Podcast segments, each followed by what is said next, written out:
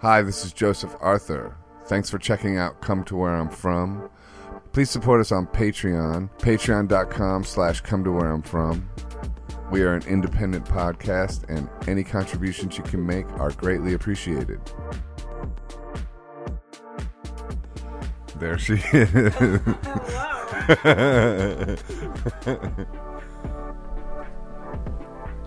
Check. Check. Check. One, two. Joan Wasser. there you go. That's the intro. That's the C'est big moi. intro. Oh man, Joan Wasser, Joan as policewoman. Oh, what's up? Oh my god, see, I got my hair all looking uh, like decent now. Now the headphones all fu- fucking it up. You don't need headphones if you don't want. Yeah, but come on, It kind of brings you in. it's fun. It is fun. Headphones are I like headphones. I don't mind them.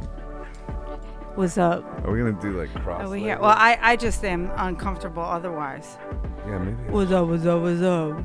What's up, Joan? Since we're fucking both yogis and shit. Right. Let's do a yogi one. Wait, is there anything I can't say or do on this There's- You can podcast? say and do everything. Wow. Whatever you want. Lim- limit lim- limitlessness is is dangerous for Joan. It is. Maybe also for Joe. It's definitely proven to be dangerous for me in the past. Yeah. and I haven't set limitations. What's that mean, limitation on again? Things like crystal meth. Yeah. like for instance. Like for instance. yeah. Yeah. Um, no, Good but place to start. just kidding. It's a joke. We are in an undisclosed location in Brooklyn. That's right. With with with the amazing Joan Wasser, aka Joan as policewoman. What's up? Dog? What's up? So good to see you. so good to see you too. Yeah. It's weird to do research on you Oh, good lord. because I, kn- I feel like I know you really well. But you do. Yeah, and I love you a, a lot. I love you so much too. Research is that other part of people that is Oh. less That you don't- important, really, Yeah. than this. right. Yeah. So, what'd you learn about me? Oh, I mean, you know, like your work ethic is pretty unbelievable, you know, and the way that you're so dedicated to music and what you what you've been doing for the last like 20 something years.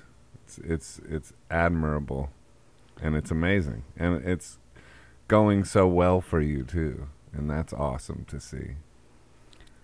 that's really nice to hear Yeah. from someone who's really dedicated Yeah. to music in a Mhm. way that I feel is very similar to me. Yeah.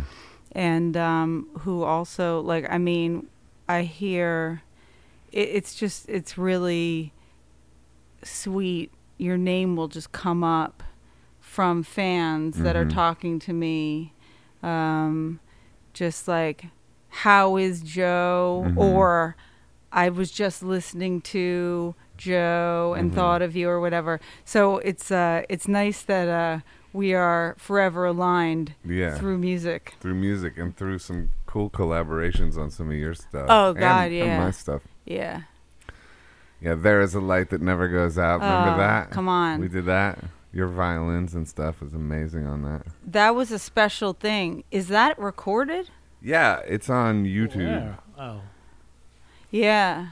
I don't yeah, I would love to hear that. I remember that was a thing that was It's a great that thing. was a good thing. for a Smi- you know Smith's cover is a daunting thing. Like it sure is, yeah. you know, Yeah. but uh, it was uh, it was it was good. When I listened back to it, like after a bunch of years, I was like, man, this rock. Like Yeah. some, sometimes you listen back to your old stuff and you and you're really like impressed by it.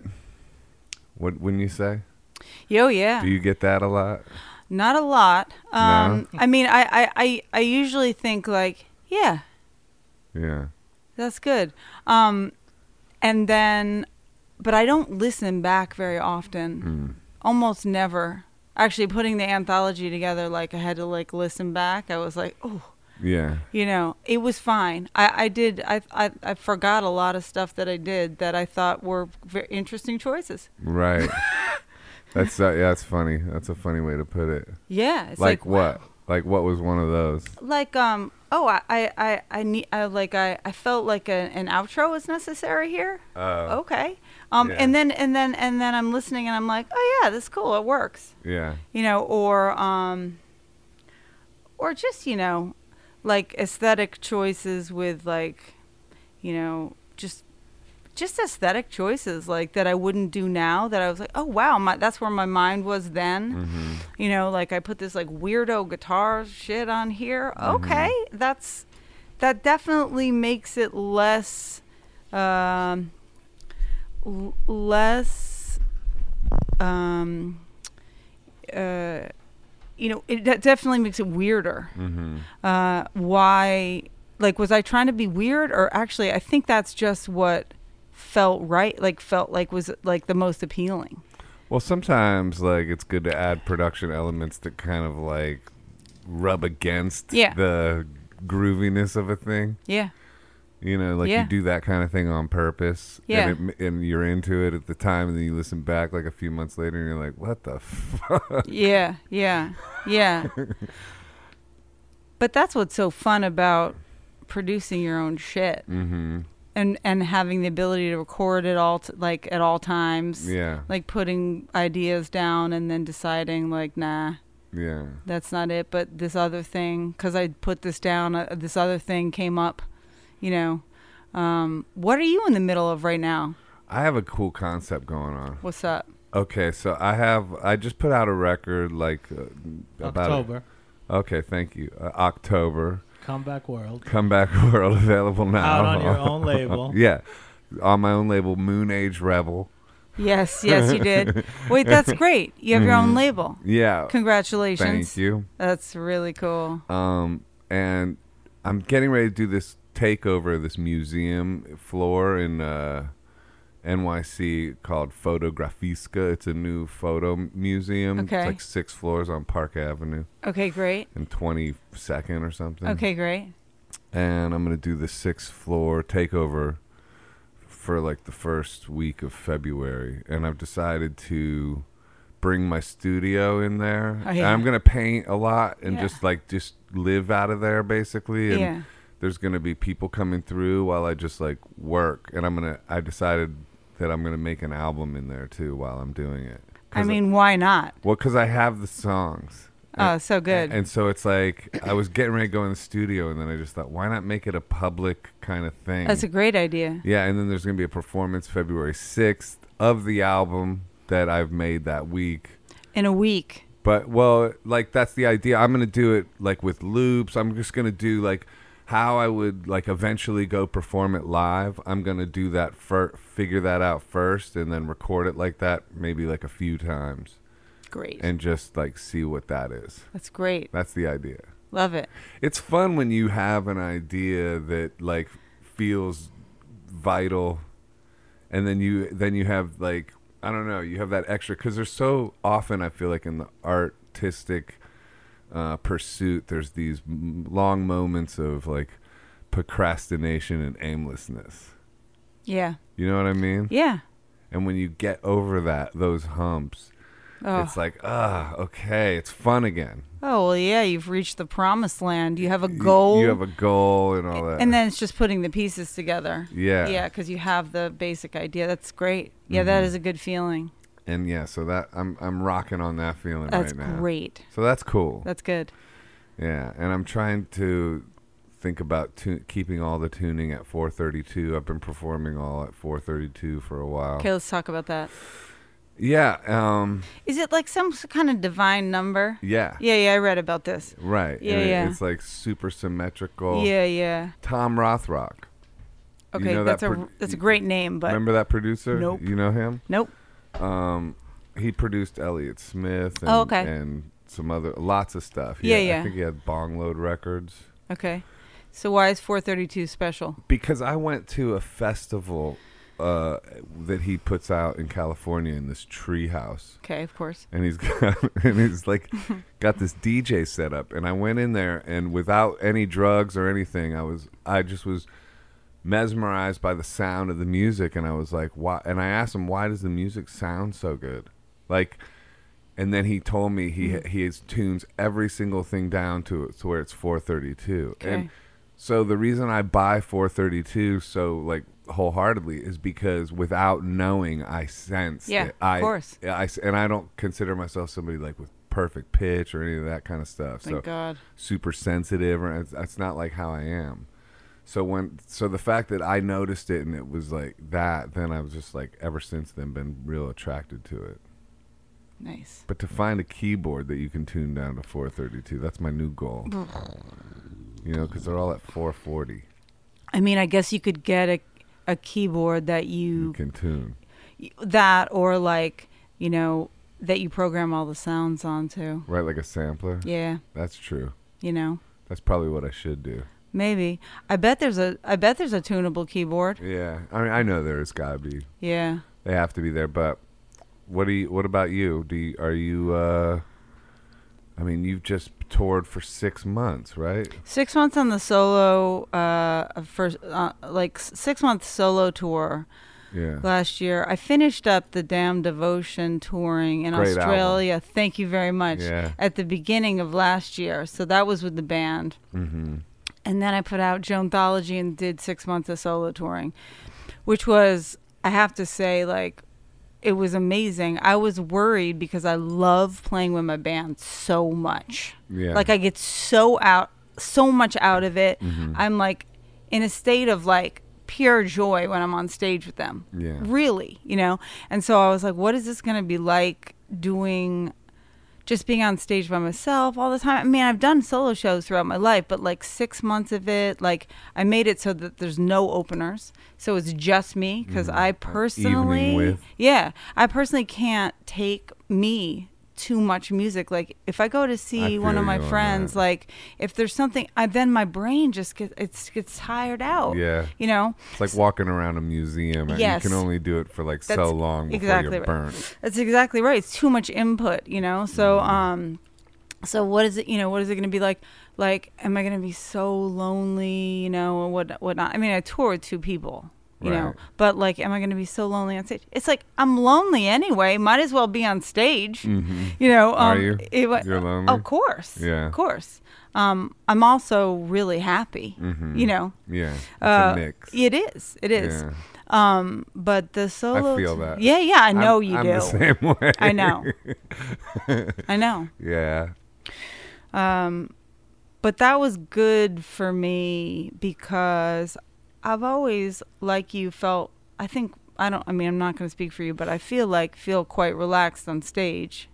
yeah. Typically, I can do. Yeah. Sometimes. After doing this, now it's just like I'm. I just like learn to take more time Yeah. and learn to just like just not freak out about anything Right. at all. Yeah. and that's a good feeling because then it just feels like i'm just not ever worried Yeah. there's no worry well, no matter what, if you don't freak out, no, eh, the whole place can be going ape shit, and if you just kind of laugh it off, Yeah. it becomes all sort of fun. totally Whereas if you freak out, then the audience gets real uncomfortable. that's right And then it becomes really weird. yeah yeah it's right so But I love the awkward moments. in Oh, yeah, life. the- I, I just dig into them. I So do like- I. You know, so do i yeah I explain to the audience that I'm enjoying the awkwardness. though, yeah. Yeah, so exactly that as long they as can you t- enjoy it. too. exactly yeah yeah i mean i've started crying on stage Oh, really? yeah i mean you know just a little bit but like then i laugh and i'm like look at me i'm crying and then i Yeah. keep going Yeah. and then people are like Crying from the song.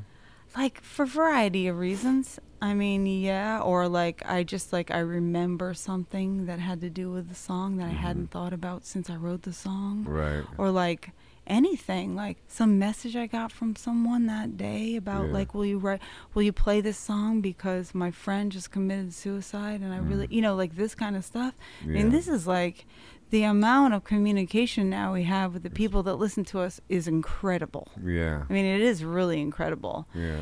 people people ask me, "Oh, well, isn't that too much?" No, Yeah. that's personal connection with someone, Yeah. another human being. Yeah. That's how I feel about it. yeah. But yeah, Do people write you and stuff like that on the Instagram and all that? yeah, a lot. Do you respond? Yeah, I do. Oh, that's cool. I- Yeah. I, try to respond too. Yeah, I mean, we can do what we can. Yeah. Sometimes it gets Sometimes too it much. stacks, and then it's like, ah, I got to go through this, and it's like thirty of them or something. Yeah, yeah, and and, sometimes you can't. and it's like, okay, yeah, sometimes you can't. But yeah, Um, yeah. So then I got back and I finished a covers record, Mm, and now- and then number 2 number 2 Mm-hmm. cover two. I like it. I like the track listing.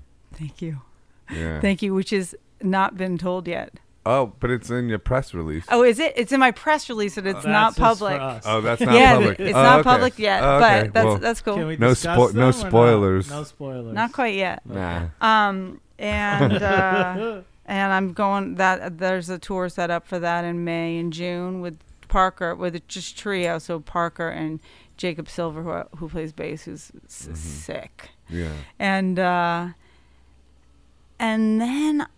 I mean, should I keep going? Yeah, well, th- does the Abso- album have a release date? absolutely. You could say that. The release date is May something. okay. I know it Sure. I has a think release the dates date. were May 20, 2020. Okay. Yeah, I don't- April. The album's been mastered, delivered. Oh yeah, Did Kevorkian do it? yeah, he did. Yeah, I love him. Oh yeah, I Love remember him because too. I was. Yeah, I liked the photo. Yeah, he was working with you. Oh my god, I was so I look embalmed. I like I just like worked like every day in in in the studio and then like had done like a 14 hour day the day before you know the crazy shit that you do to Yeah. prep a record to get mastered Yeah, Oh. exactly. I always like wait till after the it's mastered, and then I remix everything and then master it again. oh man Oh man, Aw. Fred. yeah, I drive Fred nuts a little bit when. It, fred oh is so wait, can great. we do this one thing? And like, you know, yeah he's the best obsessed with sharks uh, do you know that Is he? about him yeah he's obsessed with sharks really? yeah isn't that cute I thought that was like a phrase of like obsessed with sharks. That's what that means. Yeah, like when yeah. you redo things. yeah no No, okay. He's but yeah, that literally could be it. obsessed yeah, with he is. sharks. He is. He is. Yeah, yeah. He's Like in what way? he just he is literally just like fascinated with Sharks. sharks. I learned about that. He had sharks up in his original space that I Mm. went to what 15 years ago or Yeah. whatever, and I was like, "What's up with the sharks?" He's like, "I like sharks." That's funny. Yeah. You know, Fred's like so understated. yeah. Yeah. Hey, listen, when you toured, are you still ultra disciplined? Like, because I remember for a time you were d- definitely like, I'm, you're in bed by 10 p.m. t- or not 10 p.m. obviously because the show's still going on, but like right away, and you were up early. Like, th- are you still rolling that way, or have you eased up on that?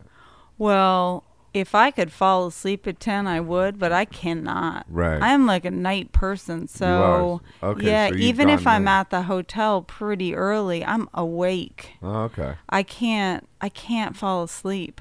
I I don't so rem- for years, I've been chastising myself. Like, you should No go way. to bed like Joan. Oh my god, I love you. I think probably that happened for like a month when we were hanging. Oh, like, we man, were- that's been in my head oh forever. baby, no. I mean, Now I'm gonna let up on myself. yeah, you No. can, but I I would love it if I could go to bed early, but I cannot, especially Right. after a show. My mind's on forever. Yeah. You know, so What is that? That like crazy weird adrenaline thing that happens after a show. Adrenaline.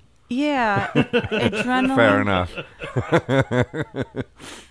and then I think you you just you like you just like have your feelers on such a high level of Yeah. sensitivity because you're about to do this thing Right. you know for you know where where the people especially with us with the solo shit like they hear every single thing you do Mm-hmm. so like I don't know, for me my sensitivity is on this like level of like incredible height and then it just takes a long time for that to just come down. Yeah. I mean, yeah.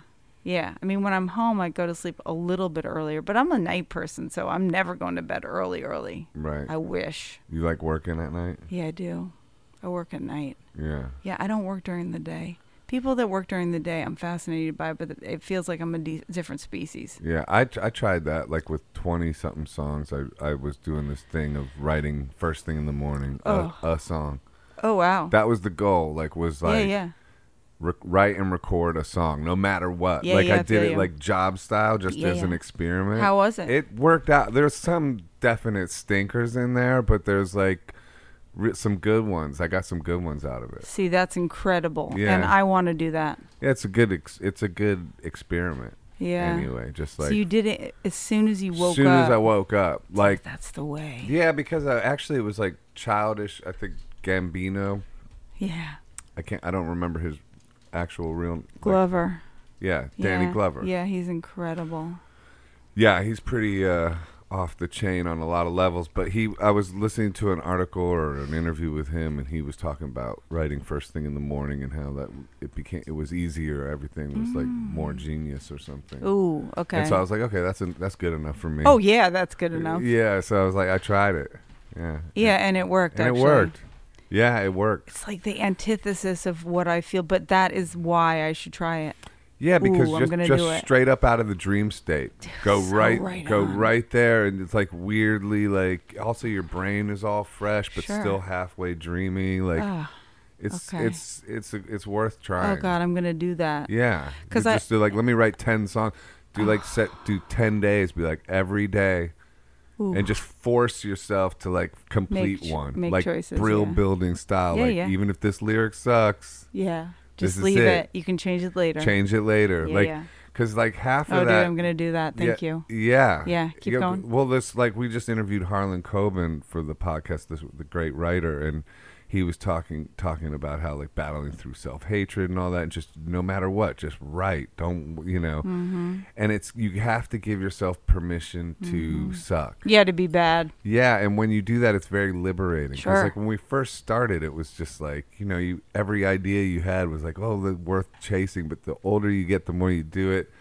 the more it's h- you. You be the more pressure, perceived pressure, and all that stuff can create procrastination. Yeah, yeah, absolutely. Do you deal with procrastination? Yeah, of ever, course I or- do. Oh Yeah. yeah. Oh yeah, I absolutely do. Mhm. Um, you know, I really I I like the amount of time I spend like just like what am I doing? Why am I Mm-hmm. looking at this fucking phone? Right. I mean that type of shit. It's like Right, it's you driving know, you crazy oh man. sometimes. I mean, like what? It, then I just then why am I checking Instagram? Oh, I'm so angry at again? myself, Yeah. and then that doesn't help. Right. You know, so um, anyway, so yeah, I do. I deal with it all the time, and I try to be nice to myself about it, cause.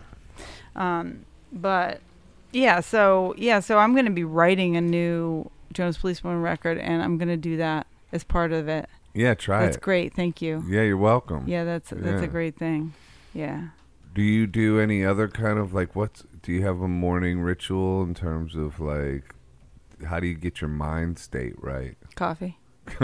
Straight up. Just I love coffee Yeah. so much. Yeah. I mean, I love coffee. Yeah. Me too. Coffee is Yeah. just such a good idea. Yeah. I mean, it's just the best idea in every way. It usually always is. I mean, it, except for at midnight. which I did last night, and then I paid.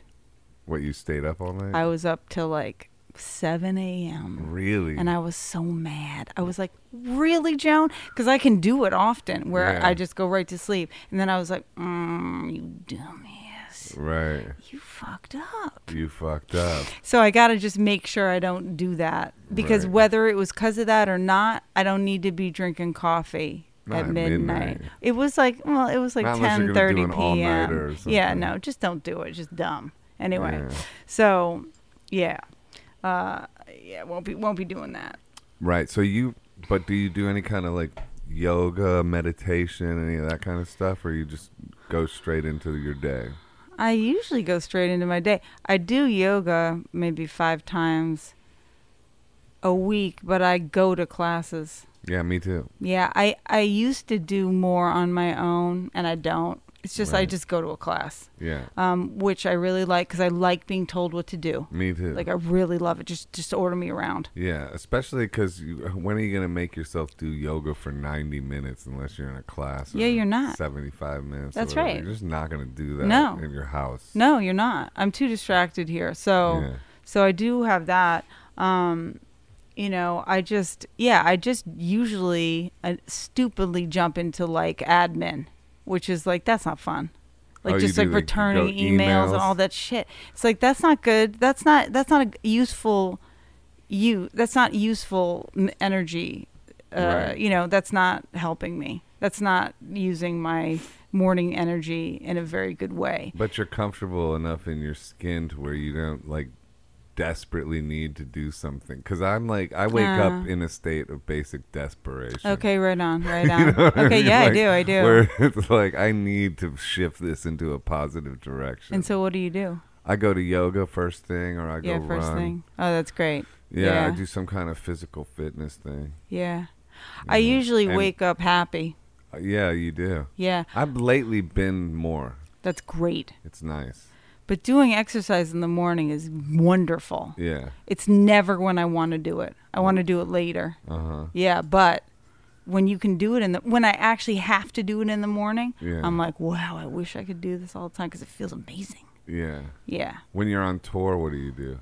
yeah, I Do you do I anything? do. Yeah, oh, yeah. I mean, I like. I mean, what I'm doing is researching yoga classes all the time. I always like yoga near me. Yeah, you know, I I do that like a lot. And then, you know, they got like shitty gyms that I go to Yeah. at the hotels. Yeah. And not even shitty gyms, good gyms. You know, Fitness. I do centers. fit, fitness centers. You know, Hey, I you Oh. moved. I Yeah, the do. sun. Um, I am. Yeah, because if I don't exercise on tour, mm-mm, Mm-hmm. that's not that's not good. I need to shift all this around all the time. Yeah. How do you keep your energy? That is that how you keep your energy like good on tour, like doing that kind of stuff, or like Yeah, and that's also how I'm not an asshole. right? I mean, that's that keeps my mental energy proper. Yeah. you know and then of course the physical too i mean that's like necessary because the whole thing is used to getting exercised Yeah. so if when you know being on tour and sitting all the time in various places then i gotta like i gotta like move that around mm-hmm. because you're not like necessarily walking around or I bike everywhere, you Yeah. know, in New York City. So I don't have that on tour. So I got to like Yeah. be vigilant. The bike is for real. Oh yeah. I like stopped Yeah. riding my bike as much as I used to when I lived in Brooklyn, Okay, yeah. and then yesterday I like rode to, Uh-huh. Ugh. up to like uh, Can't say. Upper West Side to do the Harlan thing. Then I rode to Brooklyn uh, in the evening over the Williamsburg Yep. Bridge.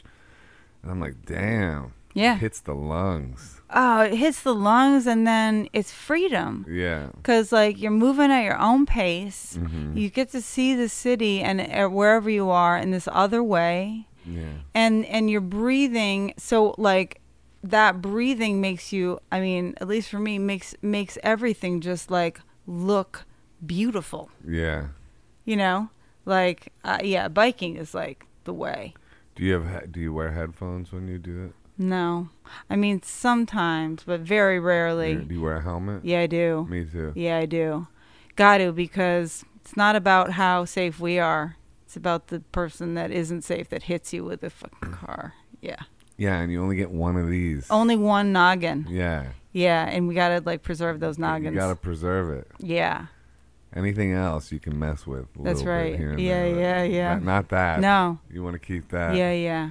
Do want to keep that. intact. Yeah, yeah. So l- yeah, the funny thing about touring that people I think don't really understand is how extreme it is with the travel and the pressure and and like the lack of sleep and stuff Yeah. like that. And that's when you're in front of everybody, having to also be charming, and uh, you know, and there there could be like a sound guy. Like, do you travel with a sound guy? I yeah, do. yeah, that's yeah. but That's necessary cuz that relieves so much stress. So much stress. yeah, because the- sky I've, that I've had forever. Yeah, but yeah. So it, that I don't know. Do you do you have any funny stories about that? Like, got any kooky road stories? I can't believe I just asked that Love question. you. No, but like, just like because you just did six months. Yeah. How did like I don't know? Just like keeping your head together in that situation. Yeah, Like, totally. Um, I mean, the, th- the the thing that I do often is between sound check and show, Yeah, I go to sleep. I Oh, take yeah. a nap. yeah. When I'm that tired, the good thing about me is I can sleep anywhere. Mm-hmm. Like after sound check, there's actually not that much space because I, I was playing pretty early. I was Mhm. doing like eight eight thirty usually. Yeah. So I don't. Also, I can't eat before I play. So everybody's going to dinner and I'm going to sleep. Right. Um, that really helped. Like that's everything. If I didn't have that, I'd be because the amount of sleep you get is zero, is zilch. Yeah, it's funny. it's horrible because even if you have a designated five hour spot to s- to sleep, you're flying the next day, Mhm. and you're. I mean, when I'm flying, it's like, which it happens a lot. I'm not sleeping well Right. the night before usually, Yeah. but yeah. So that's what I mean. Mostly that's what I do. Yeah. And Yeah. sleep deprivation, it drives people insane. It does, yeah, it does. And then put them in a high pressured situation. And it's like, it's, and then also, okay, let's face it too, probably with strange egos to begin with, just to be in show business also. So, like, it just becomes like explosive, Yeah. or it can. Yeah. I mean, that's also part of the reason why I learned to just take a lot more time on stage than I would previously have allowed myself. How do you mean? Just like, And during the actual performance? yeah, and, you know, okay, it's, we're, re- we're ready for you, Joan. And then, like, you know, I'll like wait until I feel good enough. And then I, s- when I sit at the piano, if I'm not ready to play, I'll just hang out.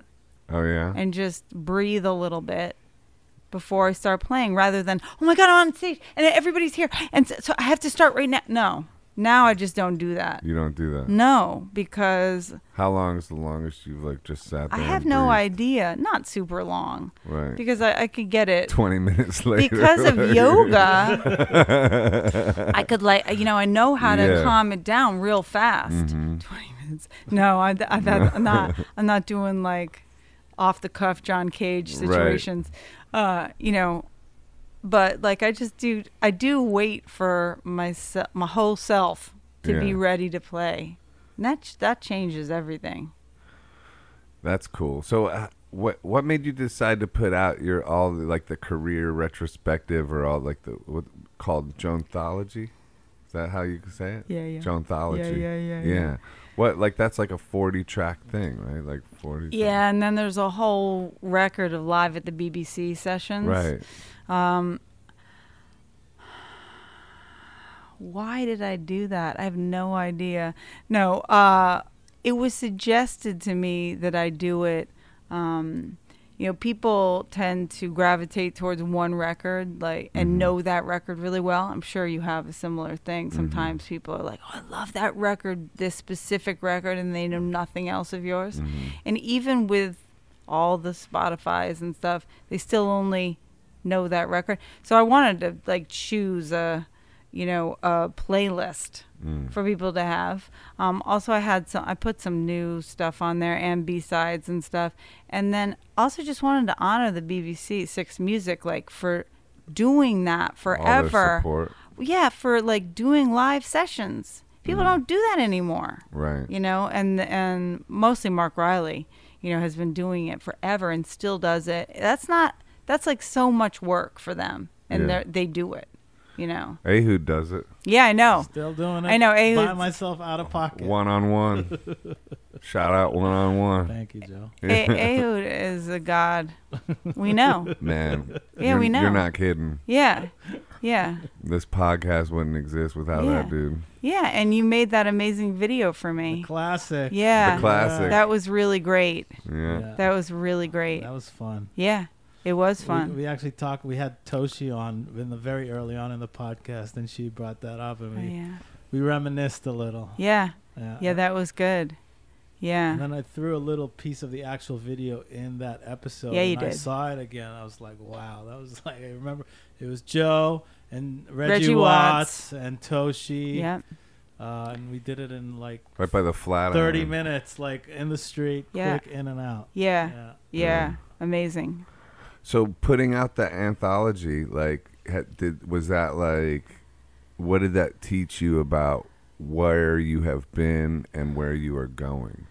Yeah, Because it seems like when you do something like that, there's kind of like this like line in the sand of like, okay, it kind of like, it's at least like a you know a, a bookend or something, right? It's maybe liberating on some level.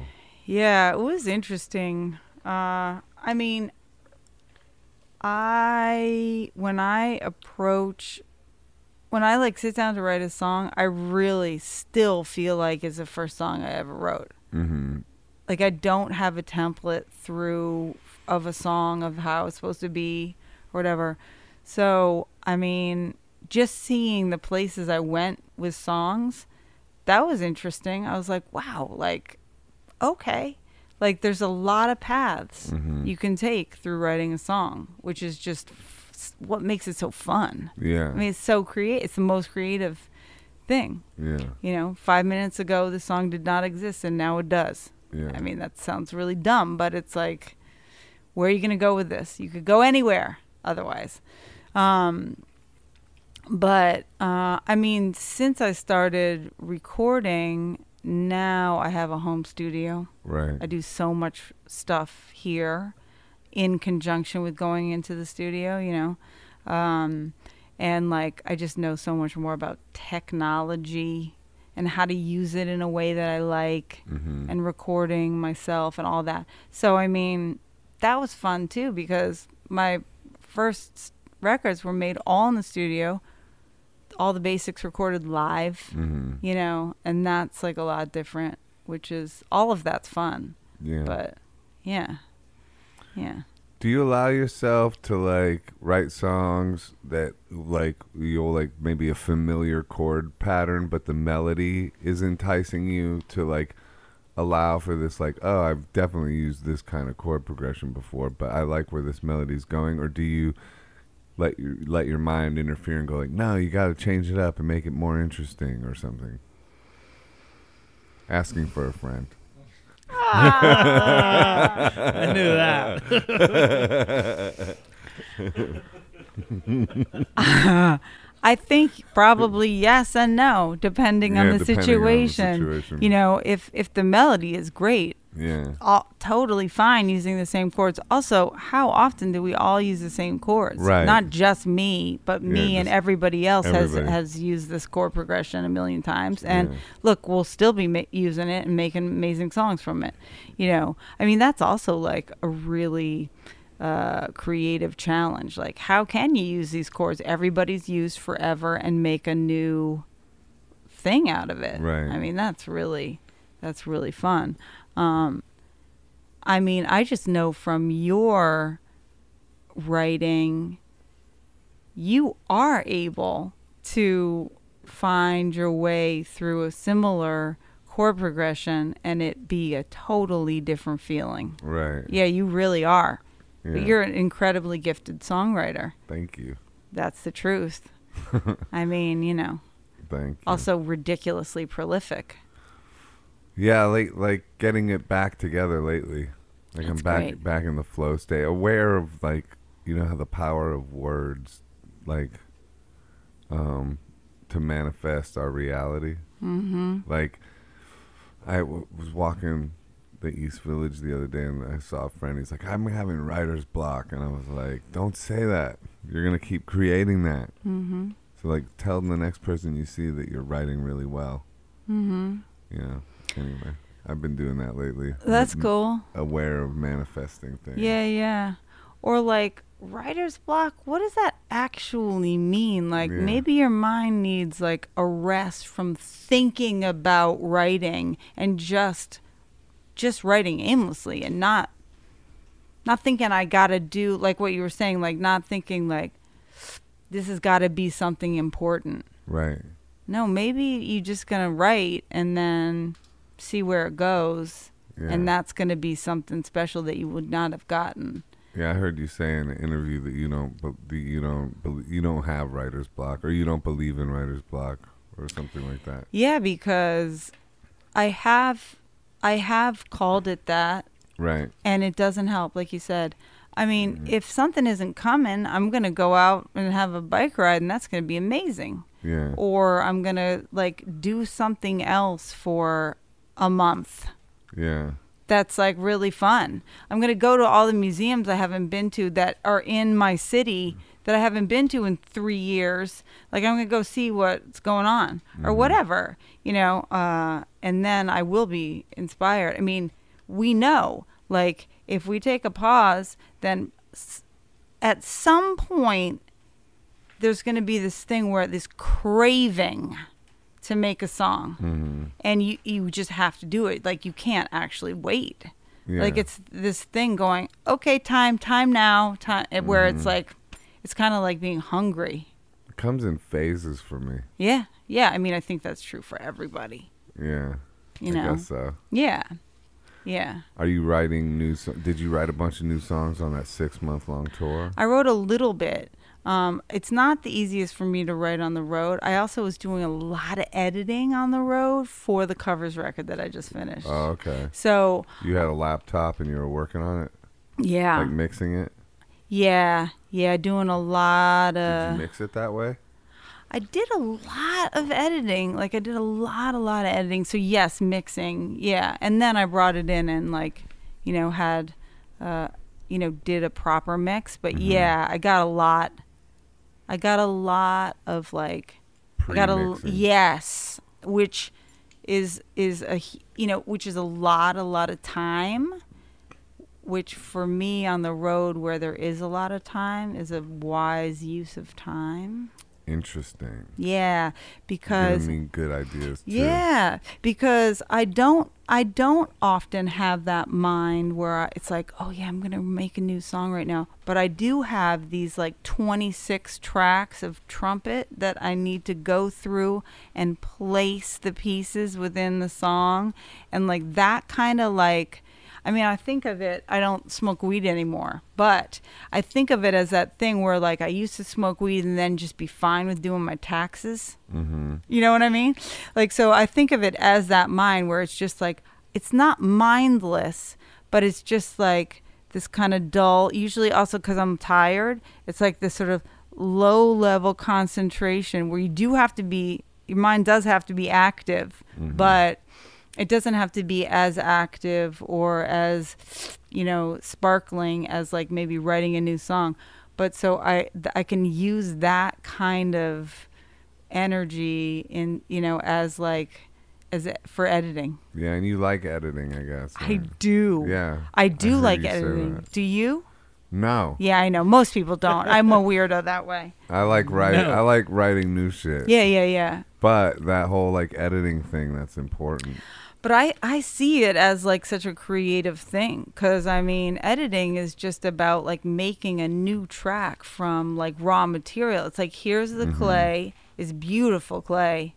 Yeah. How am I going to arrange it in the song so that it actually makes it beautiful? Are you using Pro Tools or Logic? I use or- Logic. Logic. Yeah, I don't use Pro Tools. I have it, but I, I notice I don't use it. I just like Logic is for me so much easier. Yeah. Yeah. How about you? I've been using Ableton.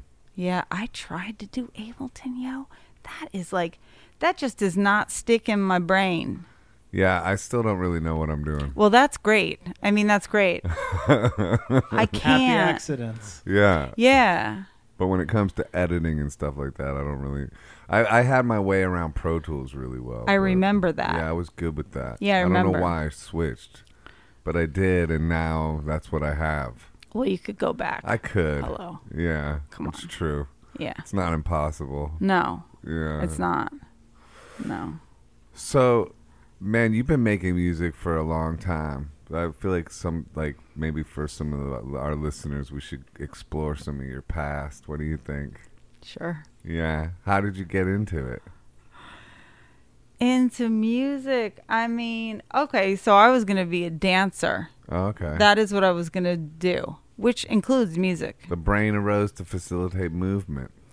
Yeah, so like I I mean, I was just that's what I was going to do. I took a lot of dance when I was young. I'm talking about like f- starting at 4. Yeah, we're going way back. Yeah, way Mm-hmm. back. And um and then my public school offered there was an assembly in 3rd grade Mm-hmm. and they came in and they like played the violin, viola, cello, bass and you could Pick one. you could especially cuz of where I lived, you could rent an instrument for $10 a year Wow. so that everyone could do it. That's amazing. Oh. It is. What Yeah. happened to those programs? Well, they all got cut, you know. So, but that is why, that Mm-hmm. is how I played the violin, you know. Mm-hmm. Uh, and you know, my teachers thought I had promise, so I started taking private lessons and then I just kept doing it. I mean, I loved it. Um, I was still going to be a dancer.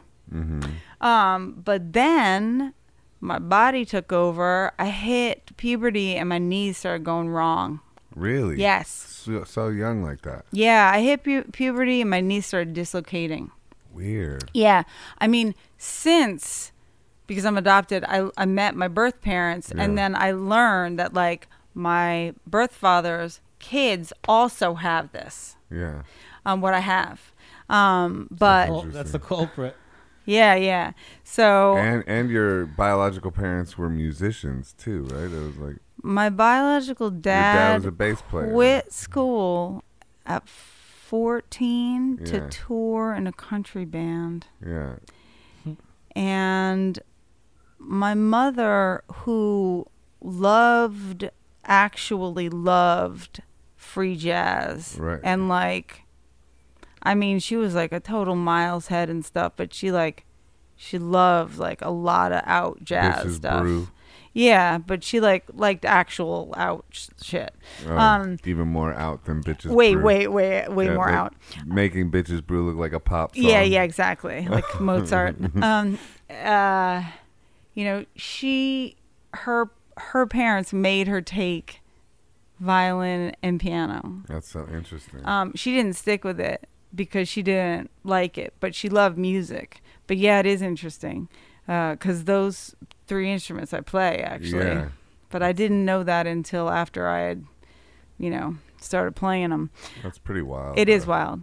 So anyway, I had to stop dancing. Mm-hmm. And so the other thing that I was doing was, Was playing that the violin. heartbreaking for Oh, you? heartbreaking, heartbreaking, was. life changing. Like, oh my god, life was over. kinda, yeah, kinda. But you know, every re- there's every reason to think that life is over at 12 in general. Mm-hmm. I mean, there's like a lot of reasons. Yeah. So uh, that was just adding to That the was just reasons. Another one. Yeah. Yeah, so so uh, I went to school for class. I went to college for classical violin. I started. I mean, I had already been into so much music and had been going to shows like forever. I loved punk rock and hardcore stuff. Like I like my, literally my first two shows were Black Flag and the Bad Brains. Nice. Nice. Yeah, thankfully. Near where I grew up, there was an all ages punk rock club. So I got to see that stuff when I was 14. Mm-hmm. I mean, I, I love those. It was run by a couple brothers, Brian and Sean Sheridan. Shout Where out. Was That was in, well, it started in Stanford and then it moved to Norwalk. that? Mm. What was the club? It's called the Anthrax, having nothing to do with the metal band. We just had we just released a episode with the bass player from Anthrax. Oh, yeah, you did. Today. Oh, Yeah. Isn't that funny? that's great. Or well, it won't be today anymore on this, It's but, but yeah. today. Yeah, yeah. So um, anyway, uh, and then I was coming into the city to see like Susie and the Banshees on the piers and stuff, Mhm. you know.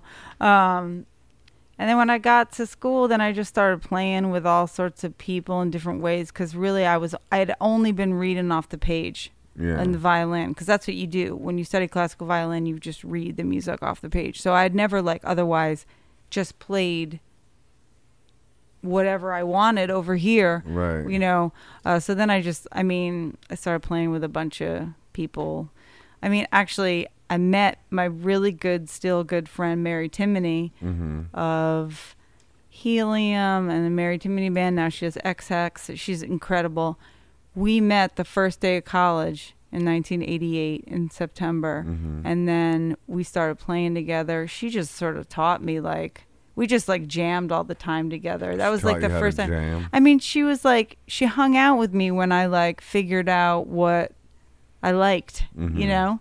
Um so that was like that was huge for me. She's a she's an incredible um she's just an amazing person, but incredible, totally anomalous musician like there's nobody like her. Right. Like she has her own vocabulary on the vo- on the guitar and stuff. Like have you ever seen her play? I think so. Yeah, I, I have. Yeah. Yo. But it's been a while. I mean, she can just like start tapping like out of nowhere, and it's like, where is that sound? And she's just like, it's so effortless. Everything is so effortless. She's just incredible. Mhm. Anyway, um, and then I, you know, started joining bands. I joined this band called the Dam Brothers in 1990.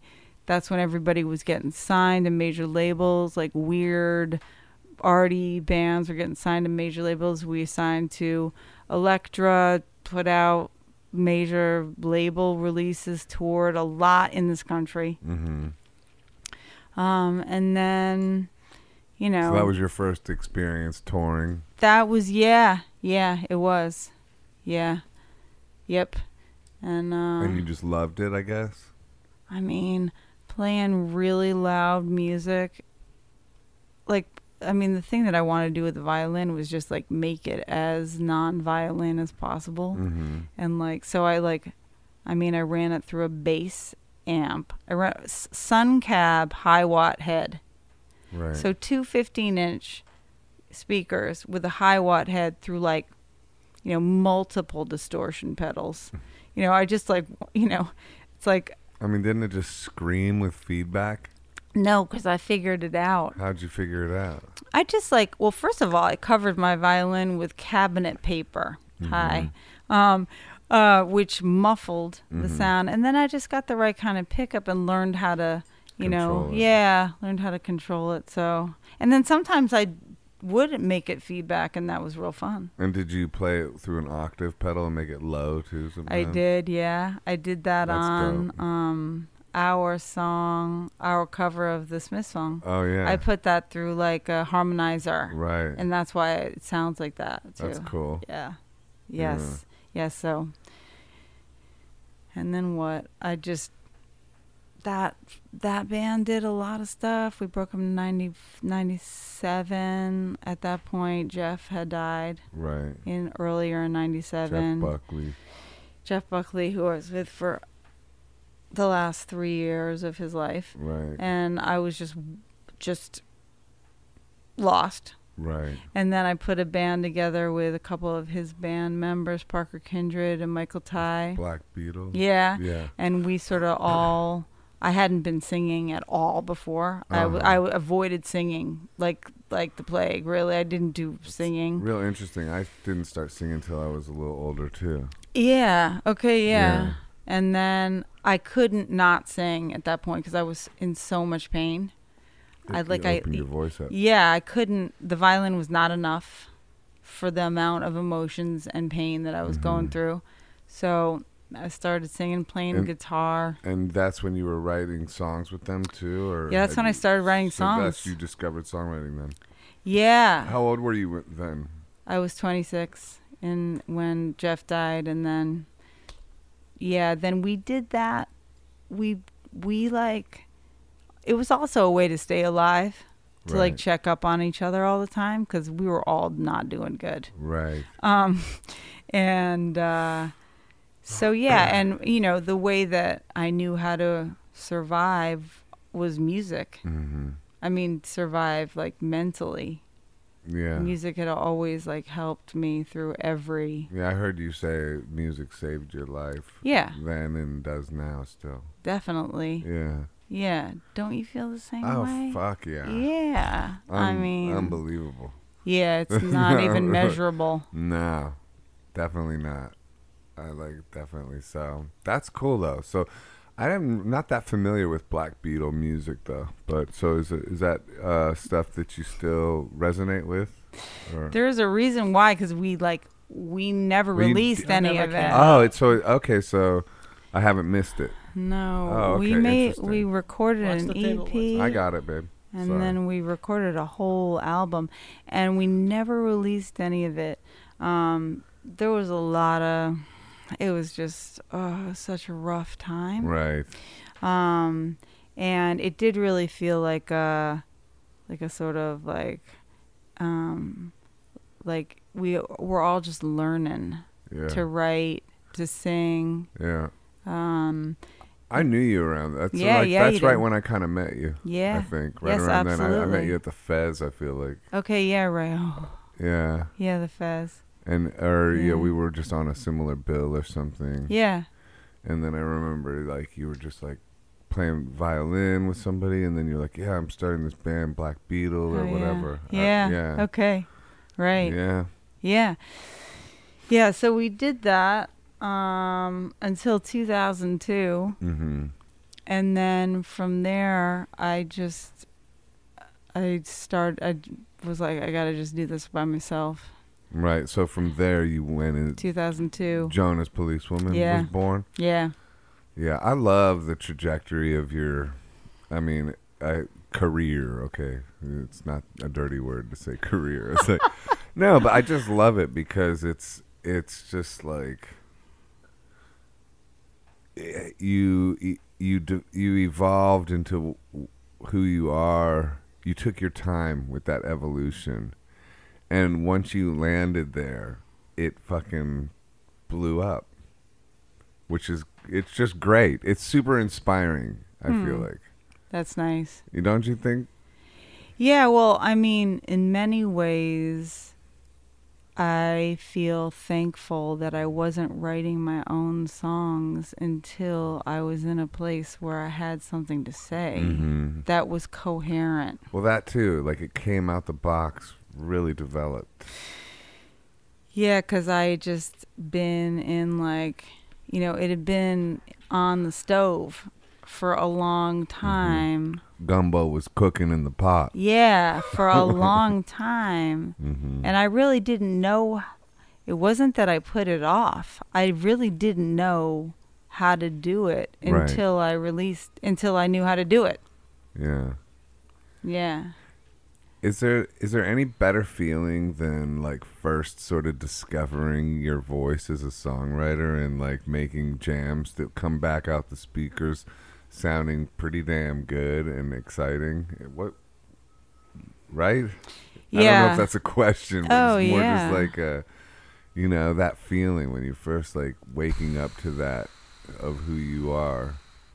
Yeah, it's incredible. I mean, it took me a long time to decide that my voice was okay. Of singing wise. Yeah, because I had been around all these insane singers. You're an insane singer. Thank you. Yeah. That's really nice. Yeah. Uh, it's true. I mean, around Jeff, but then I joined Right. Anthony's band in Right. '99. Another marvel. I mean, Yeah. you know, and and so it's yeah, like, I could see the intimidation. yeah, factor. who? What do I have to offer? Right. You know, that's how. That's what I thought. So, finding a voice that I felt comfortable with took a second. Mm. years.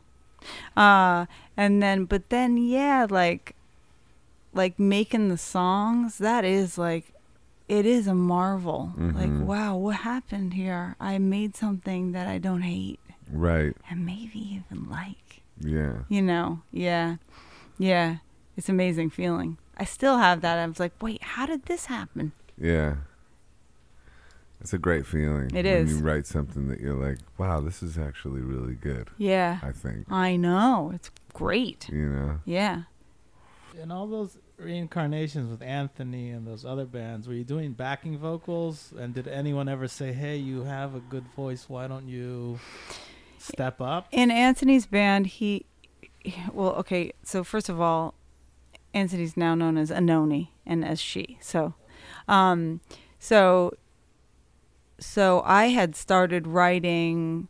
I was in that band from '99 to 2004. So I had started writing in that, and then like I had played her some stuff. She said that's you should keep going. That's always super helpful when That's someone nice. that you love their work says yes go Mm-hmm. um, and then she had me open for this show at the knitting factory covering one of her songs and that was like a huge thing for me because it was going to be i'm the first thing that people see in the show and Mm. she, the, f- the fact that she trusted me to do that i was like okay things must be okay you know so yeah that was huge that was huge for me That's a good push.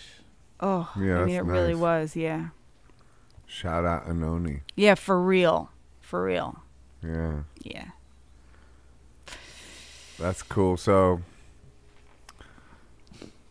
So you remember? but what about no? you're gonna my Chris Farley yeah, the interview Chris stuff. Farley. A lot of times I interview like Chris Farley on Saturday Night Live. so wait how would he do it So you remember when you sang on stage? And you'd be like, yeah. and it's Oh. like, It that was wasn't that cool. amazing? uh, That was, that was cool. Oh, right, I do that right, a right. lot. Okay, right. but like but so also right away like you put out that first solo record what's the first solo record called Real life. real life and it was like it, you know it like got embraced you know what did that feel like That was surprising. uh-huh I mean, I had made an EP in 2003, and then I started touring with Rufus in 2004. So I had to, I had to, I actually had to like rush to get it done because we were leaving for tour in February 2004, and I was opening every other show of that Rufus tour. So I had to have, the, I had to have the thing ready. Nobody wanted it. Nobody wanted that EP. I sent it around. Everyone was like, "Oh, thanks." Now, um, like to labels and shit, yeah, right? yeah, yeah, exactly. So I, I manufactured it myself and went on tour. And uh, when that happened when nobody wanted it did you have did you get riddled with self-doubt about it or did you just have this quiet confidence underneath no, I did not have quiet confidence. okay I, I, I thought what I did was like kind of cool, but the fact that yeah nobody wanted it was not surprising. right I was like, yeah, like, okay, it's too weird, it's too this, that, whatever, you know. right Um, and then, and so then I toured with Rufus for a couple years, and in that time, I was writing real life and recording it piecemeal when I was home. hmm at, at bryce's place, Yeah, braces. Yeah, Trout. yeah, yeah, yeah, yeah. Uh, and here uh, in Brooklyn, New York. yeah, that's right. I mean, Bryce also, I mean, Bryce was like a big, um, was like a help. Like, I was mixing a record with him at Water Music in Hoboken hmm for those bastard souls a, a, a, re- a, a band that dave schaus from the grifters put together so we were mixing in hoboken and i was so fascinated by the way he mixed and like what he heard and what he thought should come back in this place bryce because he's also like Right. he's a great arranger and producer etc and um and I was just like and I was also really really like s like blown away by like he would like suggest something and then when when it wasn't like when it didn't work then it was just like gone then he was like okay that's cool he'd move on immediately Right. and I was like wow how does he do that He wasn't hung up. not hung up at all. And I was like, that's something that I re- really remember. Like, Right. wow, he had a really good idea, actually. It didn't work, but now he's like, it's gone. Right. And there's space again for n- more new ideas Yeah. that one of them will stick, you know? Yeah. But I remember thinking that, you know, like, that, like, first of all, that ideas are finite, which Right. they are not, Oh, right. you know? Yeah. like oh you got this great idea you just got to figure out how to make it work no maybe not you got you're going to have another idea in 2 seconds Yeah. or 2 minutes or 2 hours you know whatever um Mm. Or two weeks. yeah or, or two months years. yeah or 2 years yeah or two decades. Yeah, sure. That's too long to wait for a new maybe idea. maybe um but uh but then but i but so i was like playing it in front of rufus's crowds who are definitely music people but definitely music people that want to be hearing rufus Right. so some nights people were really listening and that was really helpful i learned a lot Mm-hmm. um, and then sometimes people were just talking over me, and that was Right. really like hard to take.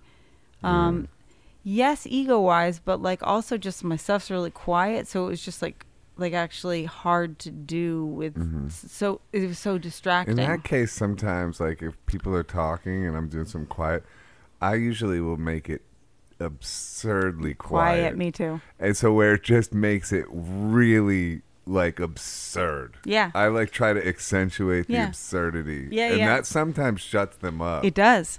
It's a good. It's funny. It's a good Zen trick. It is. It is. Yeah, You don't. You don't battle against it at all. No, because you can't. You really can't. Yeah. Because here, you know, someone talking about, you know, Colleen's new baby. That ain't going to take, you know, precedent over the fact that there's someone you don't know on stage Right. playing music. But then when you start to realize even I want want to to hear about Colleen's new baby, and I don't even know Colleen.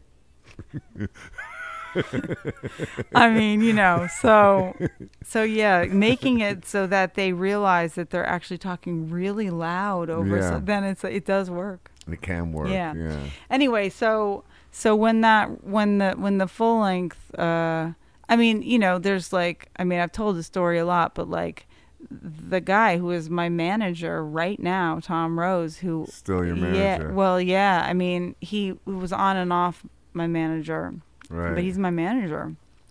He heard me play. right. he was heard at me that open. label in the UK, right? Yeah, he still has that label, Reveal Yeah, Records. Reveal But he Records. had a, an independent record store called Reveal Records. Yeah, I think I played there. oh God, I, that would be. I, I believe that I think I did. Uh, he's amazing. Yeah, I remember. But he saw me open for Rufus, and he bought the EP and listened to it, and then went back the next night to make sure he didn't mishear me. right. and then contacted me through MySpace yeah. and said, "Yo, I w- like I want to sell your EP in my store. Will you send me some?" I was like, "Sure."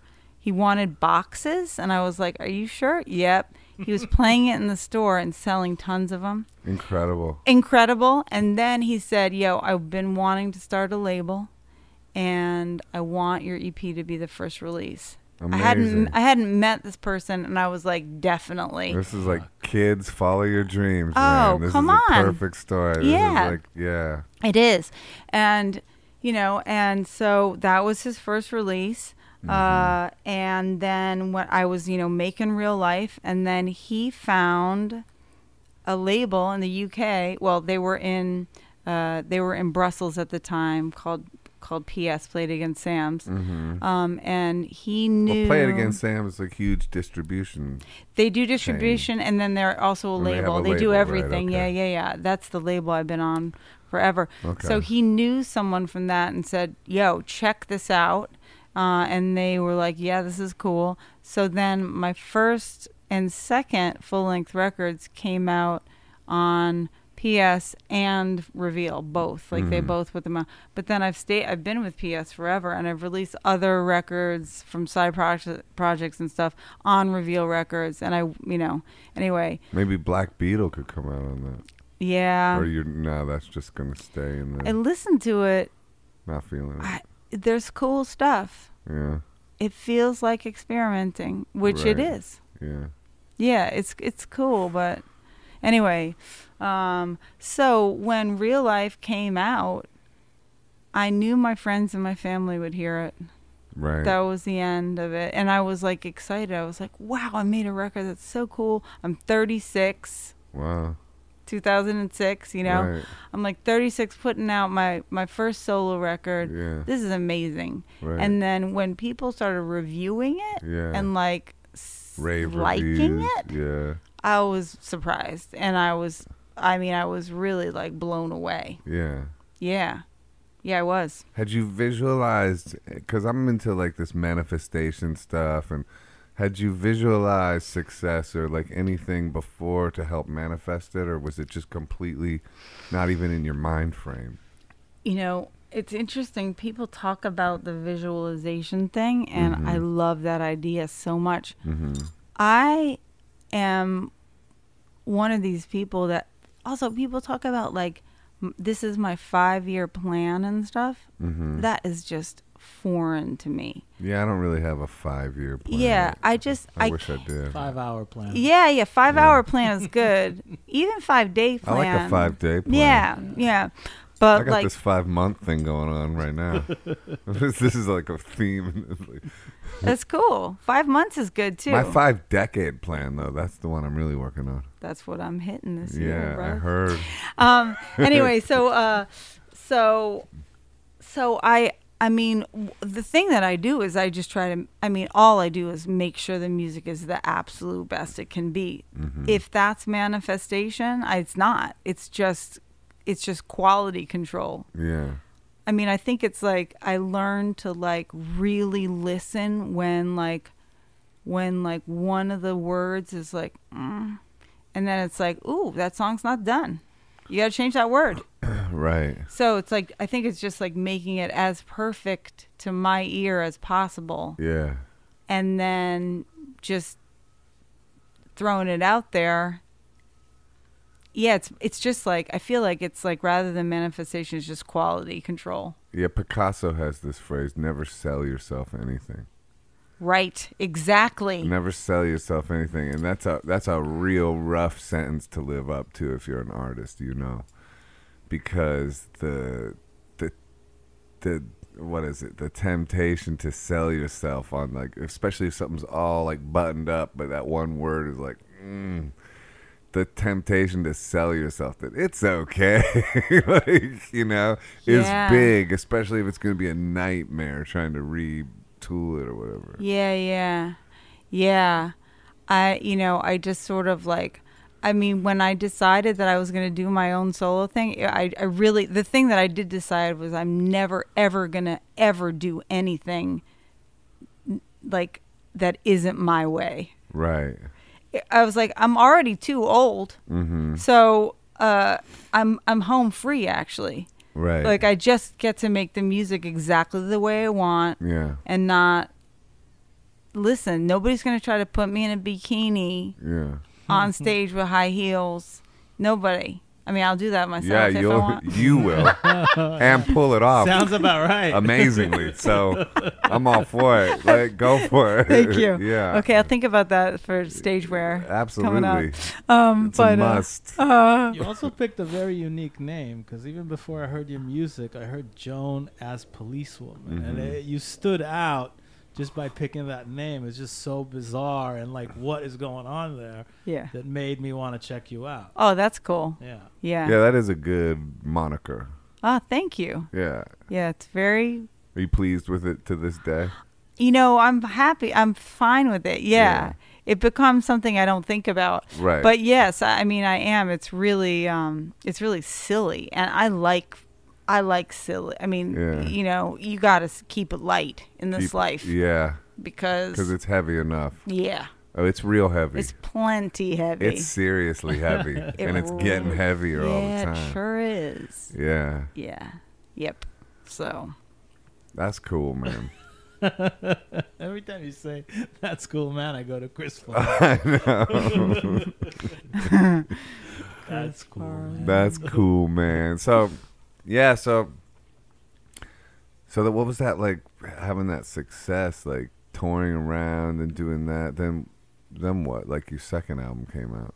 I mean, I did tons of solo touring then Yeah, at the be- at the beginning, tons because just piano and guitar and Wurlitzer, I used to drag an actual Wurlitzer around right. and guitar and an amp and a sound person. That was Yeah. it.